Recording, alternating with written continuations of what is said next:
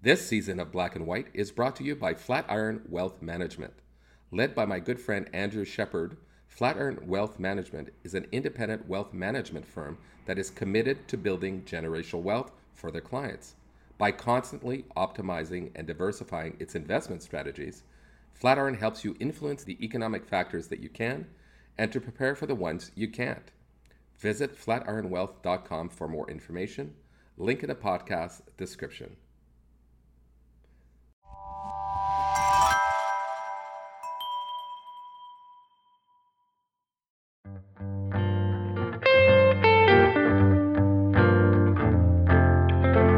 Hello, welcome back to Black and White, a rallying place where we come together to learn and hold everyone gently to account. A podcast for the ally in all of us. I'm your host, Stephen Dorsey.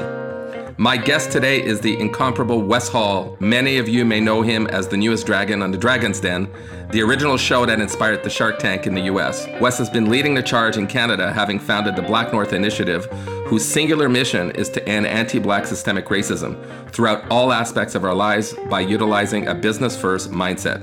And just this year, Wes Hall was named Canadian Business Leader of the Year.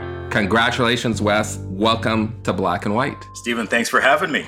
Looking forward to our conversation here. Amazing. So, you and I connected on LinkedIn in October of 2020. So, after the global reckoning following the murder of George Floyd, and I remember reading uh, an op ed you had written in the Globe and Mail, which was on mark and really inspired me. And I wrote you a note and you wrote back. And, and actually, I wrote an op ed in the Globe and Mail about eliminating white advantage and systemic racism. So we started this conversation on LinkedIn, but we actually have never met in person. you know, well, we haven't even met in person still. We're virtual. No, exactly. So it's good to finally be face to face at least. So, uh, first of all, congratulations on the Dragon's Den. So uh, this is the 16th season of the show. It's hugely successful. Like I mentioned, it spawned the Shark Tank in the US. Tell me why you decided to join the show. I've watched it. I've watched you. I can see the difference on the show as a result of you. I think you're the first Black Dragon, uh, the first. Uh, so tell me uh, what inspired you. What do you think you're bringing that's different to the show? Well, exactly what you just said, uh, the first. There's a lot of things that I've done in my career, Stephen, that I'm the first to have done it. And I'm the first to have been there. And when you're the first, it's very uncomfortable because a lot of people look at you and go, wait a minute, there's a lot of expectation. And all of a sudden, if I fail at something, then chances are that door will never be open for somebody else that look like me. They're going to say everybody else is going to do just like Wes Hall has done. Of course when I take on those opportunities, uh, for example, one of the big ones I did was this thing called Humor Me. It's a charity that raises uh, millions of dollars, millions to charities uh, uh, across the country, in particular, the Sick Kids Hospital and so on. And they ask these senior executives, CEOs, big shots, to go up on stage and uh, do a comedy skit in front of a thousand people. and they have to raise a minimum of $500,000 to get the privilege to be on stage. And I was always, I love the show, but I've never seen a black person on it ever. Interesting. And it's been going on for years, never. Yeah. And so I start complaining about, you know, you guys have no representation and this is ridiculous. Next thing you know, they ask me to be on stage. And I go, hmm, I ain't doing that. now I have to walk my talk. I'll talk to some other black dude. In fact, I can find you one, but I'm not going to be that guy, right? And uh, and then, but I realized a few things why we weren't asked, right? Not a lot of people are at our level. Like, there's how many Fortune 500 CEOs uh, that are black in this country? Zero. TSX 60 CEOs, none. So all the high profile people are not black. But then you have entrepreneurs like myself and Michael Lee Chin that are very, very successful entrepreneurs, but we still was never asked. So now with the attention being focused on successful, even though I appeared before uh, the George Floyd situation, they asked me and I go, hmm, but there's a systemic barrier, not only the, the systemic barrier of not having blacks as CEOs because it's generally CEOs that they have on stage. Yes. Right? It's the half a million dollars that you also have to raise at a minimum to get on the stage, right? Black people can't even raise 50 grand to start their own companies in this country. Amen. Exactly. Okay. Exactly. And then you have to raise half a million dollars to give away to charity. So I can't call somebody up in this country, literally, Stephen, and say, you know what? I have this amazing business idea. When I was starting Kingsdale, I have this amazing business idea to start this company, right? That ultimately within five years would value at $100 million, okay? And I went to every single financial institution to borrow a hundred thousand dollars to start this amazing business, and every single one of them gave me the thumbs down. Uh, excuse me, did you say a hundred thousand dollars, sir? Hundred thousand. okay, and they now expect a black man to go out and raise half a million dollars to give away, not to say to them they're going to make a return on their investment. Just give me fifty thousand here, hundred thousand there, twenty thousand there, and they just give me the money. Now, I did raise the half a million dollars, but I'm just saying that's a systemic problem. Of course. Right? Yes. So we go, let's look at all the systemic barriers. But if somebody, like when I did it, I had to win. Because you compete with five executives, right? You know, the year I did it, I was competing, for example, Joe Natale was the CEO of Rogers. I was competing with him. I know I'm never going to raise more money than Joe because there's uh, two competition, right? Who can raise the most money and who can be the funniest. And I said, I'm going for the funniest because I'm not going to outraise Joe, right? Exactly. He's going to call up his suppliers and say, I need $50,000 right now. And they're going to send him a 100. Yes. Okay. And so I don't have the same influence in terms of raising money. So I said, but I can be funnier. And here's how I'm going to be funnier I'm just going to tell my life story up there. I'm not making anything up. So I went up and I talk about being the only black man in Rosedale and what happens to me being the only black man in that in a, in a, in a high profile neighborhood. Okay. And I talk about being a black guy in Bay Street and what happened to me. And the funny thing about it is, just like you see on television where guys are telling skits, it's real. These are real things that happen. yeah, yeah. Me, it's right? like if you remember the show The Jeffersons, right? It's yeah, like you know, up, you know, you're moving on up. You're representing. I'm representing. And as a result of that, there's a lot of shots that you're going to get fired at you because when you walk into a room, first of all, you know, people on your podcast can't see the way you and I are dressed, but we're dressed pretty, pretty cool. Okay. I have a pocket square on. I got a custom. I'm, I'm looking, I'm looking fly, right? And, uh, but I never want when I walk into a room, the first thing they criticize was my outfit because they don't want to say anything about my color, but they're going to be like, why is this guy dressed like that coming in the room, right? So they can't say my appearance turns them off, right? He doesn't dress like an advisor, he doesn't dress like a lawyer, he doesn't dress like a banker. Right, because that's what people tend to go. Well, he doesn't look like a banker. Well, when I'm dressed like this and I walk into a room, what do I look like to you? I look the part I'm playing, right? I look like a sexual Bay Street guy. Okay. So why is it that all of a sudden you still feel that I'm disadvantaged in that room when I look like everybody else in that room other than my skin color? Yeah. With the obvious, of course. The obvious, right? So, but I know that going in. So I got to go, well, I got to do something better than everybody else in this room. So when I was doing the comedy skit, I go, I got to be funnier than everybody else. And I'm telling you, Stephen, I was funny that night, man. you you killed. You killed, as they say. Yes. You know. So when we do anything, when we do anything, and we're the first, we have to kill it. So you talk about Dragons Den when they called up and said, "Hey, Wes, we want you on television." Again, it's the same thing with humor me. I could say, "Choose another black dude." I've never done television before. I don't want to embarrass myself. I don't want to embarrass my culture, right? So choose somebody else. But I go, I have to make myself uncomfortable because I'm paving the way for other people. So guess what happens? I'm on the show. People go, wow, he's not that bad actually. And all of a sudden they go, wait a minute, you mean black people are just as capable as everybody else? Duh. Right? It's like, you know, so so they go, oh, and, and by the way, he's actually rich. He's got money. In fact, some people Twitter, uh, you know, tweet me and send me social media stuff saying, is that your own money or CBC's money that you're spending? Of course. I'm sure Kevin O'Leary doesn't get that, uh, and none of the other dragons uh, get that. Saying Dick, that Arlene, Arlene doesn't get it. I no. tell you, Arlene is my friend, and she doesn't get it. She's none wonderful. Of the dragons get it, yeah. right? But I get it, right? Because they go, we don't believe that there are rich black people in this country, but guess what? There are a lot of us. so so not, on that note, you know, I've seen let's face it, uh, a lot more people of color, black people, come and pitch on the show. I'm assuming you had something to do with that. And of course, now, you know, as you said, black people, people of color, indigenous people in this country go to the, have, you know, traditionally gone to the bank for hundreds of years and been turned down or heard an excuse of why they couldn't get a loan. But now, this is another avenue. Okay, it's a show and everything, but you're giving out, you're actually investing in real companies. Dude, I uh, I met some amazing entrepreneur I met this young black guy from Hudson. He was on the show last season. And he came in. And, and one of the things we look for as dragons is we look for how poised the entrepreneur is. How he answer the question, does he know his numbers or, or she? You know, how they respond to us as dragons, for example, are they intimidated and so on. And this guy came in and he's doing this fintech business to help underserved communities get into the banking systems and so on and helping with the credit and, and so on. He's really serving a need in the market. And the first thing that you do is that is this serving an identifiable need? Is this product serving an identifiable need? Number one, bam, hit it out of the park. Does it make financial sense? Done. He answered all the questions. And Michelle is a tech person on the show.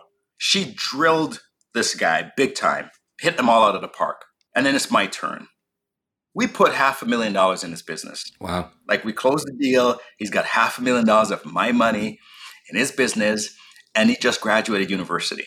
See, entrepreneurs, it doesn't mean that you have to do it done in 20 years, 30 years. There are guys who I just presented to Harvard Business School yesterday. I saw that on your right? feed. Yeah. I saw that on feed.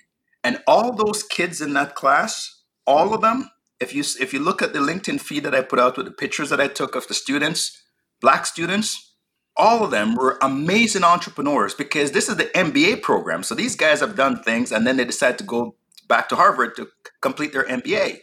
Some of them are PhD students and they decided to go ahead and do their MBA at Harvard. And and I look at these kids and I'm hearing their questions in the class and stuff and I'm like, wow, these kids are brilliant. Every single one of them because it's the entrepreneurial program. Every single one of them have one problem they can't get capital. Of course. You're out there, you're representing, you're you're modeling. I think that's really super important right now. Um, so Wes, you know, I have a. I'm not Jamaican, you know, and but I won't hold that against you, man. No, no, but but the the thing is, is 30 years ago this year, I got a job at the Jamaican Pavilion in Seville, Spain, and that is that was my introduction to Jamaica. And I've been going to Jamaica for the last 30 years. I have friends in Kingston, Stony Hill. I hang out in Port Antonio, Michael Lee Chins. All right, uh, right. So one of my favorite places in Jamaica, by the uh, way. Yes, man. So uh, your life story, and you're only you just turned you're just in your early 50s but your life story, really, it's a rags to riches story. And people haven't been to Jamaica.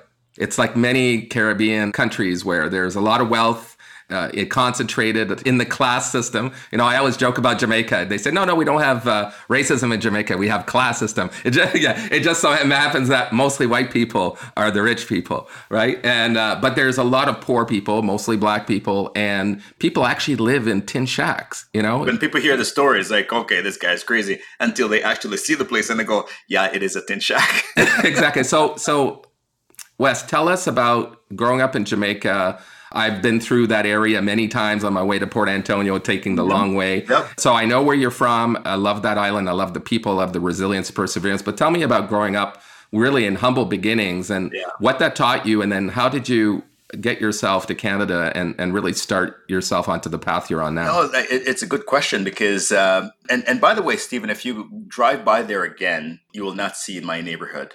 A few years ago, the government came in and just kind of took a bulldozer and just it was an eyesore mm-hmm. to the world, especially with a guy like me uh, bringing attention to it.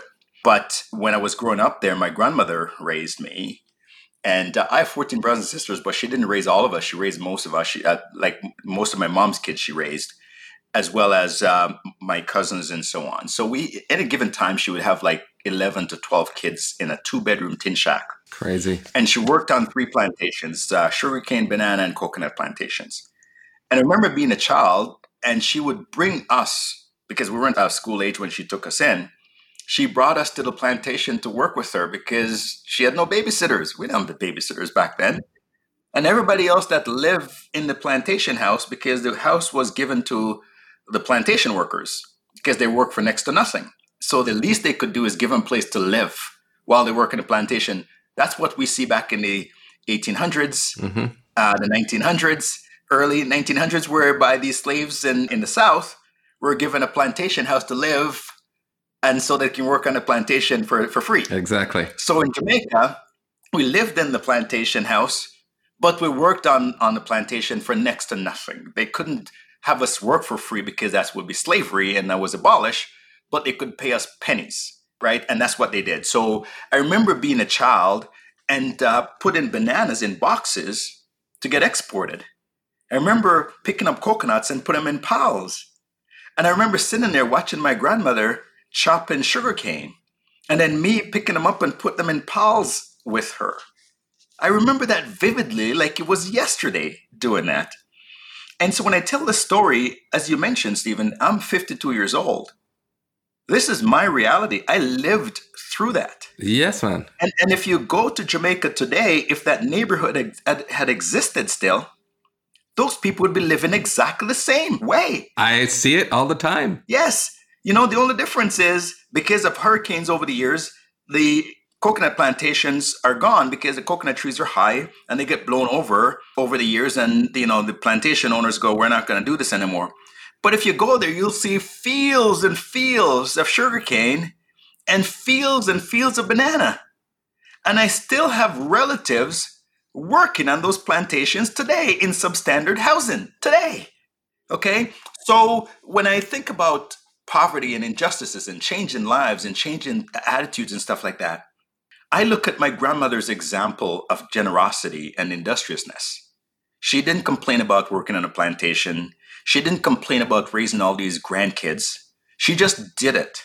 And she didn't even have the means to do any of it. She had to work multiple after she finished the sugarcane or the banana after 10 hours. She has to go cultivate her own property to grow her own stuff to sell it in the market so that she can get money for meats and get money for different things that we're going to need as a family. Chicken, goat, everything. Chicken, goat, yes. I, if, if people know what uh, I'm going to describe my favorite food growing up. It's called curry chicken back. Curried chicken back, people. All right, what is that? So what happens is the rich people would get the legs and would get the uh, the side, all the parts of the chicken that's that's good, and they'd leave the bone, which is the back of the chicken. It's all bone. There's no meat in it, and they would sell it to poor people. And poor people would curry it up and cook it so nice that all of a sudden the rich people go, we don't want the other part of the chicken anymore. We want the back. The back became so expensive we couldn't even afford it anymore. Then we start to go, let's go inside the chicken now. right? let's let's get hard, let's get the gills, let's get all the other things inside. Then we start cooking that up and they go, we chicken foot. chicken foot. We used to eat chicken foot soup. Chicken foot soup, okay? And then all of a sudden the rich people go, we want that too, then it's out of reach for us. Then we have to go for another animal, okay? Or another way of getting. Then we go to the, the cows. We couldn't eat all the other parts of the cows, like the ribs and the, you know, and and and all that stuff. So what do we do? Oxtail, we go for the tail and we start making oxtail. And the rich people go, man, those people make really good oxtail. No, the oxtail is out of reach. Yeah. You tried to buy oxtail lately? That's expensive yeah, now. expensive because poor people, that's the only thing they could afford because it was thrown away before. Okay, so I know what it's like to actually, when when something get out of reach, to go to something else. When something out of reach, to move to something else because you know what? I'm not going to complain about it. It's out of my snack bracket, so I'm going to focus on something else right? So when I started Kingsdale, right, let, this is great. Something that didn't exist before, right? Because that's what entrepreneurs do. They look at a need in the market and they go, "I'm going to fill it." But guess what? When you fill something, just like the oxtail, just like the chicken back, somebody else go, "That's successful. I'm going to emulate it," and you have to now pivot and just keep on moving and do something else to keep ahead of them because they're not creative they're not going to try to do something on their own because they don't know how. So they look for people who are creative, who are industrious to figure it out for them. So that's what my, my poverty helped me to do.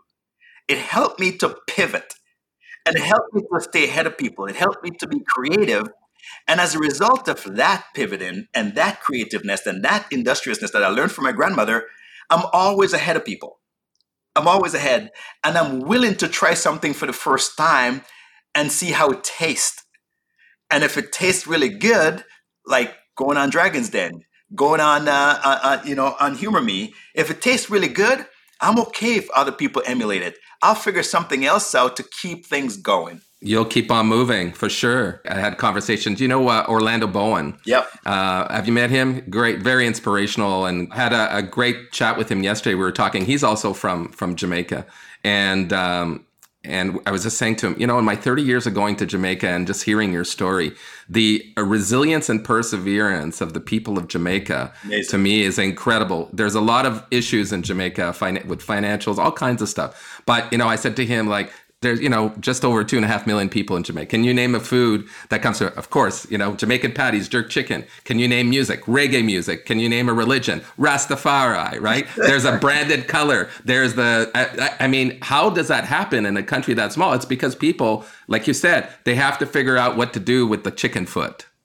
Yes. You know? So, so I, Wes, you uh, make your way to Canada as a teenager to live with your father. You're moving forward all the time. You want your independence. You move out and then really you go get an education, you start your career, and you're off to the races. And I want you to tell us that part of the story because this is what leads you to this exponential success that we know you for today. So we'll be right back.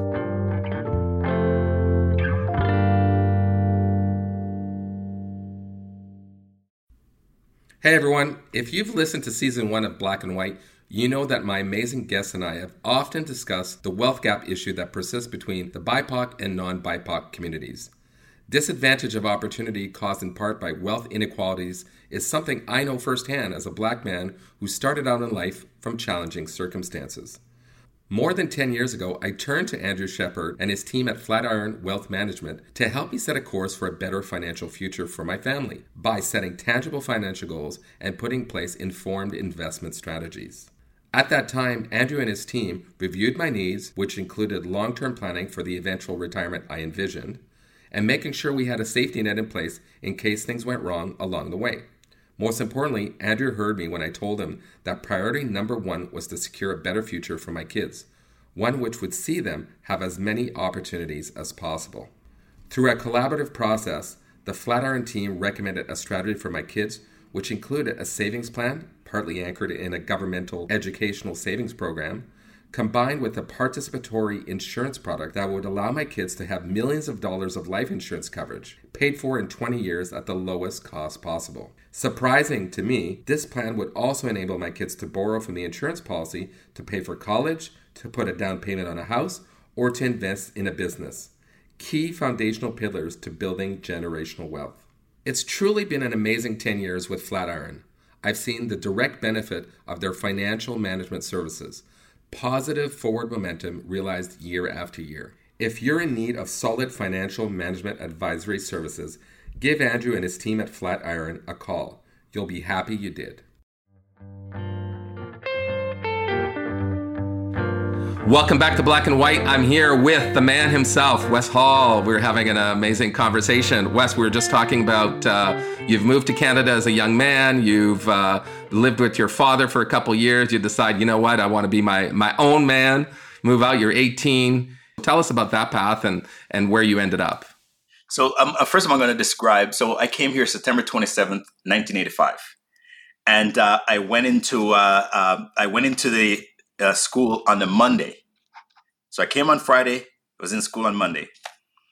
And uh, Stephen, guess what? I went into uh, the class because, you know, in high school, you have to meet with the guidance counselor when you start grade nine. And uh, so they dropped me back a grade, first of all, because they go, well, this kid came from Jamaica. He's got to be dumb. So they dropped me back a grade. And, uh, and then I went into class, my classes, and nobody was speaking English. So I said to my dad, hey, school is easy in Canada nobody's speaking English. And he's like, what do you mean? You only look to see, I'm in the ESL program. English as a second language when my first language is English. It just so happened that I spoke it with this heavy Jamaican accent. I keep a saying, little patois. Yeah, what man? you know, but I didn't say what man when the teacher asked me a question in class. Okay, I put my hand up and I say, with my the best, you know, English I know, uh, whatever the answer is. And I remember kids were laughing because they loved the accent. They thought it was interesting, but they un- understood me. So, the, but the, the, the guidance counselor thought, let me put him in the ESL program. My dad went to school, got me out of it. Then I went back a few weeks later to my dad and said, Hey, school is still easy. I said, Look at my curriculum, only to find out that there are three streams when I was there there's basic, applied, and academic, right? They called it advanced back then. Yeah. And they put me in the basic stream because not only did I have this heavy Jamaican accent, I clearly was really dumb. So they gave me the basic stream, meaning that you just have to show up with a pulse to school and you'll graduate. For those of you who aren't in Canada and Ontario, but when we're talking about systemic racism baked into the systems in the institution, the streaming of Black people of color and Indigenous kids in this country, the system is making a judgment of your future when you're in grade nine when you're in grade nine. They're deciding. And so if if you go, they'll say, oh, you're going in basic or applied. Maybe he'll become an electrician if he's lucky, maybe a plumber. And we know that a exponential amount of black kids get put into those streams and as a result more of them don't graduate from high school and of course it's the reverse in the academic stream, right? So you're describing exactly one of the major issues that continues today, Wes. Continues to this day. There's an article last week in the Ottawa newspaper that they put these black kids in the stream, lower stream, and the parents were just finding about it. And some of those kids started kindergarten in that stream. So what happens is, and I'll explain to people what happens when you're streamed if my dad didn't go in and fight for me to put me into a higher stream, I would continue in basic. I would have graduated because it's not very difficult to graduate when you're learning two plus two, literally. All right, that's your math. You're not learning calculus or anything. You never see what a calculus Trig- is. Trigonometry? What is that? Yeah, trigonometry, you won't even know those expressions. They won't exist to you when you graduate. Your peers are telling you, hey, I'm, I'm in a trig class. And you're like, what is trig? Okay? Because you'll never see it. And then you graduate, and then all of a sudden, all those kids in the uh, academic programs are going off to university. And then you're going, you can't even get into community college because you don't even have the grade to get into community college. So you have to go learn a trade. Or you know what? There's a lot of jobs that you don't really need an education to do. Go figure one of those out. So what does that do? Because I have no university education, it prevents me from getting one of those fancy jobs on Bay Street or Wall Street. I will never be there. And that's the reason why, when you look at the top of Wall Street and Bay Street, it's devoid of Black people and Indigenous people. It's devoid of them because they've been streamed all their entire school life. Okay? And then what happens is that, you know, go, we're fighting. So we have generations of Black people in this country that are being treated like that to this day. To this day. And so we need to stop those systemic racism because it's a system that's saying this is where these people belong. And that's when we talk about systemic racism. People say, well, I'm not racist. We're not calling you racist. We're saying, no, you know, if you are born in Canada and you are not black, you're not a person of color, you're not indigenous, chances are you will not be streamed. Yeah. And if you're not, they're going to give you the benefit of the doubt. They're going to look at you, look at what neighborhood you came from, look at your parents, and they go, We're going to put you in the academic uh, stream. And if you can't do it, somebody's going to say, Well, you know, we tried.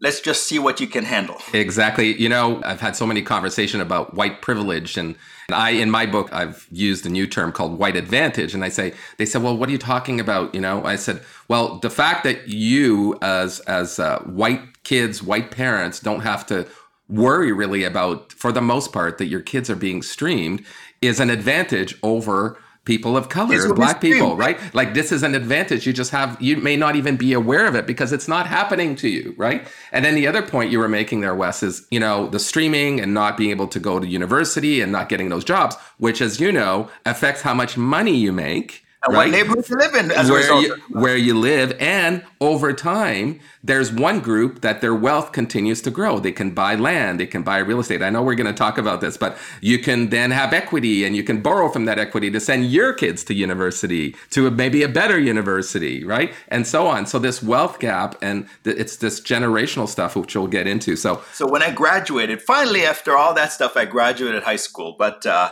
before I graduated, I my dad was a strict guy, right? I told you I was raised by my grandmother, and my dad left Jamaica when I was one, and uh, so I don't really, I didn't really know him. So I came here, and literally, my dad wanted to be dad.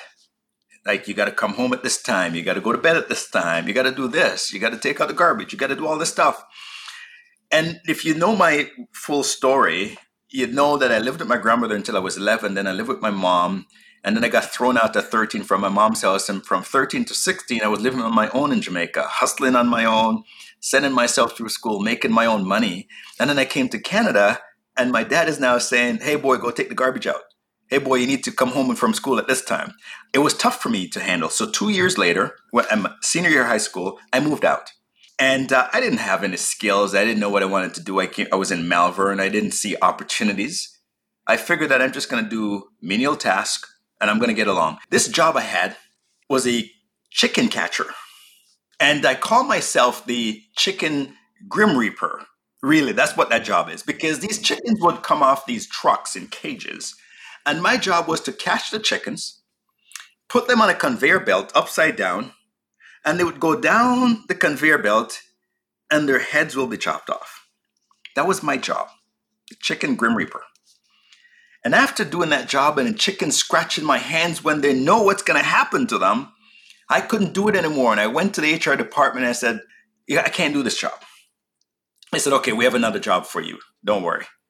They sent me to an assembly line where the chickens are now get their head chopped off, their feathers are gone, they're now upside down, and my job was to put a vacuum up their rear and suck everything out. And all I hear for eight hours is for eight hours. I was getting woozy, I was sick. I'm like, I can't do this for a living. And they I went back to the HR department and I said, Well, I have no other jobs here that suits your qualification. I'm sorry. I quit that day. All right. And the fact of the matter is that because of the lack of opportunities and the people that I saw around me in Malvern that were black that didn't have those opportunities, I didn't know any better. And then I go, well, I got to find a job someplace. And uh, my buddy got a, applied for a job at the uh, at a law firm on Bay Street. Didn't know where Bay Street was, by the way. And he said he got another job. So he said to the person, thankfully, hey, my buddy's looking for a job. And here's the irony of the story. That buddy is is working for me now. Okay. Amazing. Of course. But here's the thing. And he said, but I have a job. I have a buddy of mine. So my buddy said, call West. They called me and they hired me over the phone because it was a time when all you had to do was have a pulse and you get a job. They hired me over the phone. I showed up and they go, you can start on Monday. And I started in the mailroom.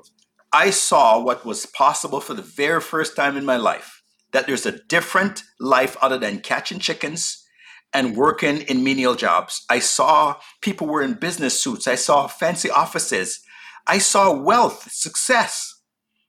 And I go, I want this. I want this. And even though I was in the mailroom, the very start of the rung of that ladder, I didn't care because I'm going to climb that ladder as far as that ladder will allow me to climb. And when they say stop climbing, I'm going to still climb. And they got to kick me off that ladder. they have to kick me off. Somebody has to stop at the top of the ladder and just go down. And I'm there. They got to kick hard because guess what? You're holding you're on. Black, man, black woman climbing the ladder, you're going to get a lot of people kicking you off that ladder or try to kick you off that ladder. And you have to hang on tight and just keep going. Eventually, you would think that they would stop. But it doesn't matter how successful you get, they do not stop. I call those, I called in my book, I described a lot of headwinds, Mm. right? It's like all the extra, you know, I, like you, I've had measured success along the line, but I always thought to myself, I wonder how much more, you know, if I didn't have to spend all this extra energy just fighting the headwinds, right? You know, and if we describe when we think about it for describing to people, and we use it in financial terms all the time, there's a lot of headwinds or a lot of tailwinds, right? Tailwinds, that's good, right? The people of privilege, they get the tailwind, meaning that there's people behind them pushing them along and saying, You can do this. I'm going to pave the way to make it successful. When you have a headwind, it's people in front of you pushing you back, saying, No, you can't go ahead, you can't go ahead, and keep on pushing you back. And they don't understand that it doesn't matter how successful you get as a black person, that you will always experience headwinds. Always. And the more successful you get, the more, the stronger the headwind becomes because when you're working, when I was in mailroom, nobody thought I would be successful, so they didn't bother me. When I got my first promotion, somebody looked around and said, okay, got a little promotion, but it doesn't really make a difference. It doesn't really bother me. Once you start to move up, you start to threaten people's livelihood and people's place in society that you're taking up that they should have. And then they go, there's a problem with that. Right? So all of a sudden now I'm living in Rosedale and somebody's saying, He's living in my house. They want your oxtail. Yes, they want my oxtail. I want to take my oxtail so that I can go someplace else and figure it out, right? And and so you you you're in places and you're taking up spaces that people in their minds believe this is mine. This is mine. Now they didn't work as hard as you. They may not be as smart as you. They will never do the things that you're able to do to get into that space. But in their mind, their privilege allow them to be in that space and you don't belong there. So I'm going to do whatever I can to make sure that you don't belong there. So we see stuff, people say stuff on social media that's not true. People send out rumors that's not true. All kinds of things that they do is that headwind coming at you that you now have to defend because when you're a nobody, nobody cares. Uh, it's so true, Wes. So, so tell me, you know, uh, you climbed that ladder. I know your story. You just kept moving and moving and moving and moving, and then you decide it's time I can do my own thing here. And yeah. Right. So, what was that spark? What gave you? I mean, uh, just knowing your story, I know you have the courage and you have the passion, but what sparked you to do it? Those headwinds that I talk about. The more successful I got in my company, the company I was working for, the more challenges that I was experiencing from my colleagues and in particular my boss. Like I would be, I was doing really well for the company, literally. In fact, I remember I was doing so well that, and it was at the head office was based in New York, and I was vice president national sales for Canada. And the CFO in New York was talking to the CFO in Canada, and the CFO came over in Canada came over to tell me this this conversation we're having. He said, the top guy, the big guy, said, in spite of the fact that Wes is black, he's doing well in spite of my handicap or disability or or my perceived disability, because that's what he called it, uh, I'm doing well. And he was so surprised that I was doing well. But every time I would get something to celebrate, somebody would do or say something to damper that celebration. And so over time, I realized that I would never be successful. I'd never get to the level that I think I'm capable of getting if there's somebody standing in my way and having to approve that. And so I said, I went home to my wife after struggling for so long. And by the way, in the Canadian operation of this company, I was responsible for 80% of their revenue. Wow. 80% of their revenue. And I recall when I got promoted into the position, and I'm doing so well. And then I just said, you know what? Let me. One of the guy who was reporting to me was in a in a different division, but he was reporting to me. I said, I want to see his employment file, and my boss refused to give it to me. And I said, why? He reports to me. And then finally, after just you know, I need to see it, and I threatened, I need to see this. They said he was getting paid 20%, literally 20% more than me. Unbelievable. Of course. And and so what happened was I experienced all and I said I cannot be as successful as I want to be working for somebody else. And I said I'm, I went home, talked to my wife. I said I'm gonna, you know, I did a lot of work in terms of research and all this kind of stuff. We had a house at the time. Fortunately, when we got married, we the first thing we did was invest in a house. Uh, we said I'm gonna start my own company, and here's how I'm gonna build. I built a business plan. I did all the things that you're supposed to do when you're going to start a business. And I shopped that business plan to investors and to the banks. I wanted a hundred thousand, and every single one of them turned me down. Think about it. If Michael Jordan tells you that you can't play basketball, are you going to listen to him? you know, Michael Jordan is one of the best basketball, if not the best ever. Exactly. He knows what a good basketball player should look like. So you're going to take that personally and you're going to go, man, I shouldn't play basketball then. The bank's jobs were to look for, to loan money. They're professional loaners. And they look at my business plan and said, it sucked. What should I do then? You, am I going to invest in myself or am I going to listen to those people? I invested myself, but I couldn't get the money. Even though I had a home to leverage, they still wouldn't give me the money. Okay, and I saw black men, I talk about representation. I saw black men at the bank and I pitched them on my idea. And it was at a time when people like him, would, it, they had flexibility to do something on their own. And he said, Wes, he saw my business plan. He didn't care about black, white, or magenta. He said, I'm going to support that because he saw a good business plan and he gave me the $100,000 against my house. That's how I started my business today. I go, my success or failure depends on me, not somebody else. Well, congratulations. It's like we could talk about your business success all day, but I want to pivot a little bit because, you know, we are talking about modeling and leadership. And I think what's come out of the global reckoning since the murder of George Floyd is awareness, especially, I would say, in the white community. White people have kind of woken up to, oh, wow, this is actually you know happening, happening, and they've been having conversations they've been reading books but really uh, the next step is really action right it's like it's about doing and eliminating and and you come out with guns blazing and really rallied in Canada and one of the main things that you did was launch the Black North Initiative here in Canada. Can you tell us a little bit more about that? And that was launched, I believe, now almost two years ago. That's right. It was uh, launched in uh, in June 2020. So when George Floyd was murdered, like any black person, especially black men that saw that, was profoundly affected by it because that police officer, when he had his knee in his neck, first of all, when he pulled him out of the Mercedes Benz, he didn't say, "Hey, uh, did you did you work on Wall Street? Hey, did you, do you live in Rosedale? Because I want to know how to treat you based on how wealthy you are." They just dragged him out of a middle class car that most people can't afford, and they dragged him out of it and treated him with disrespect. Okay, somebody come to the cops come to my house because there's a disturbance and the neighbors called and the cops break into my house and they see a body with a bullet hole in it and there's blood all over my clothes and I have a gun in my hand, they're to say he's presumed innocent.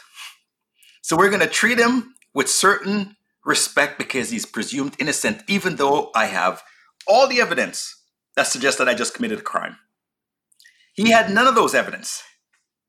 He had none of those things. Somebody said this man passed off a $20 bill, and the cops didn't say, Show me the bill, tell me what you did, or anything. He said, Where's the guy? Show me. He's sitting in that car over there.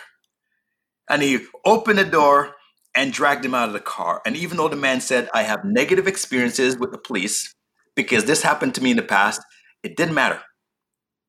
And when he was kneeling on his neck, Everyone was pleading for his life, and he didn't care. He showed disregard for that person's life. So when I saw that, I stood up in my home office and I looked in the mirror and I, I saw George Floyd looking back at me. I didn't see his facial features and stuff. I saw a black man looking back at me in the mirror. And that's what the headline was in the Globe and Mail article. When I look in the mirror, I see George Floyd. And one of the experiences I told was me jogging through my neighborhood. And uh, a white woman fell in front of me, and I hesitated to help her. Why? Because I didn't know she was disoriented. And then she's going to be fighting me off. I'm jogging, I have no identification with me. I'm the only black man living in the neighborhood.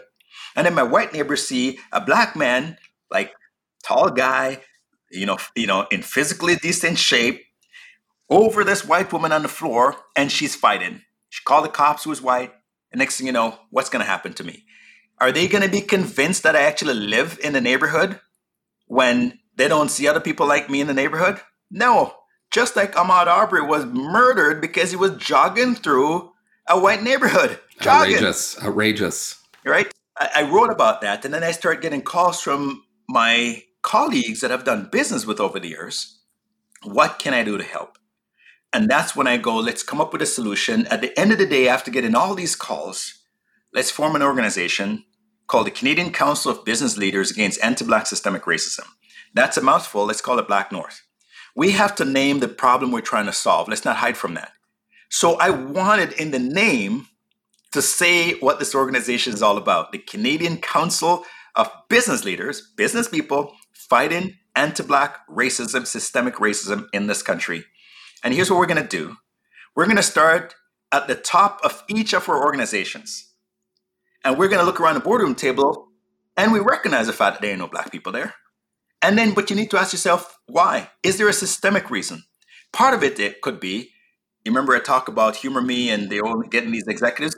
Part of it is we only hire former CEOs. We only recruit former CEOs to be on our board. How many of them are black? None. Then you look in the C suite. Are there black people? We only recruit people who have P&L experience to get into our C suite. How many of them are black? None. Those are systemic things. So we look at our organizations at every single rung of the ladder and then go, is there systemic basis, barriers there to help black people advance in an organization or preventing them from getting into organization to begin with. And let's sign a pledge that we're going to change that, but not just say a pledge, we're going to change that indefinitely and you can do it whenever you want. Let's put a timeline on it. And let's put a number. 3.5% should be black, 3.5% C suite, 3.5% board, and we're going to do it in five years. So that we can now look at that organization and go, they committed to doing this and then five years later, we can audit that organization. Have they done it? What impact have they made? Then we go to the financial institution loan and money and we go, we want you to put aside capital specifically for Black Canadians. And then we're going to look at, okay, how much money have you deployed? How much money in total? How many businesses have been started from Black Canadians as a result of accessing that capital? And by the way, did you make it difficult for them to access the capital? We need to have a say in terms of those people and you rejecting them and who you reject and why. And so we're looking at systemic changes that we're trying to address, but we're looking to create economic empowerment for the Black community. If I now can work on Bay Street and get the job, then there's no discrimination that allows me to go to the top, and I get there, then all of a sudden it's not just one black guy living in Rosedale, there are multiple black people living in Rosedale. And the biases that people have when I jog through the neighborhood won't exist. And I won't have to worry about seeing a white woman fell and hesitate to help her because I wouldn't worry about people calling the police because they go, oh, by the way, yeah, there's like 10 black guys here. That must be Wes. That must be Jim. This must be David. Exactly. You know I mean? Exactly. And that's what I talk about addressing systemic barriers and we have to look at it from that perspective in order for us to address it. Amazing, amazing. And over the long term, this is what we're talking about reducing this generational wealth gap. Wes, we could be here for hours, but I know you have like a million other things to do as I do. But uh, this is what we do, man. We tell stories, right? I just wanted to really thank you for making the time. It's been a privilege and an honor to, to have spent the time with you, and thank you for your, the leadership you're providing with Black North initiatives that we just discussed. I think it's a, it's an amazing program, and I think we need a lot more of that. Stephen, thanks for having me. Thanks for listening to Black and White. If you've enjoyed today's conversation, please be sure to subscribe to the show on your favorite podcast app Black and White is a production of Evergreen Podcasts. Special thanks for engineer Ian Douglas, my producer and sound designer Noah Fouts, and executive producers Gerardo Orlando and David Allen Moss.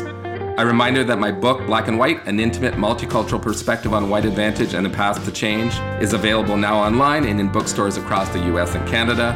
You can find me on Instagram, Twitter, Facebook, and LinkedIn, or visit my website at stephendorsey.com. I'm Stephen Dorsey, reminding all of us that we can all be better, do better, so that eventually we can all live better together.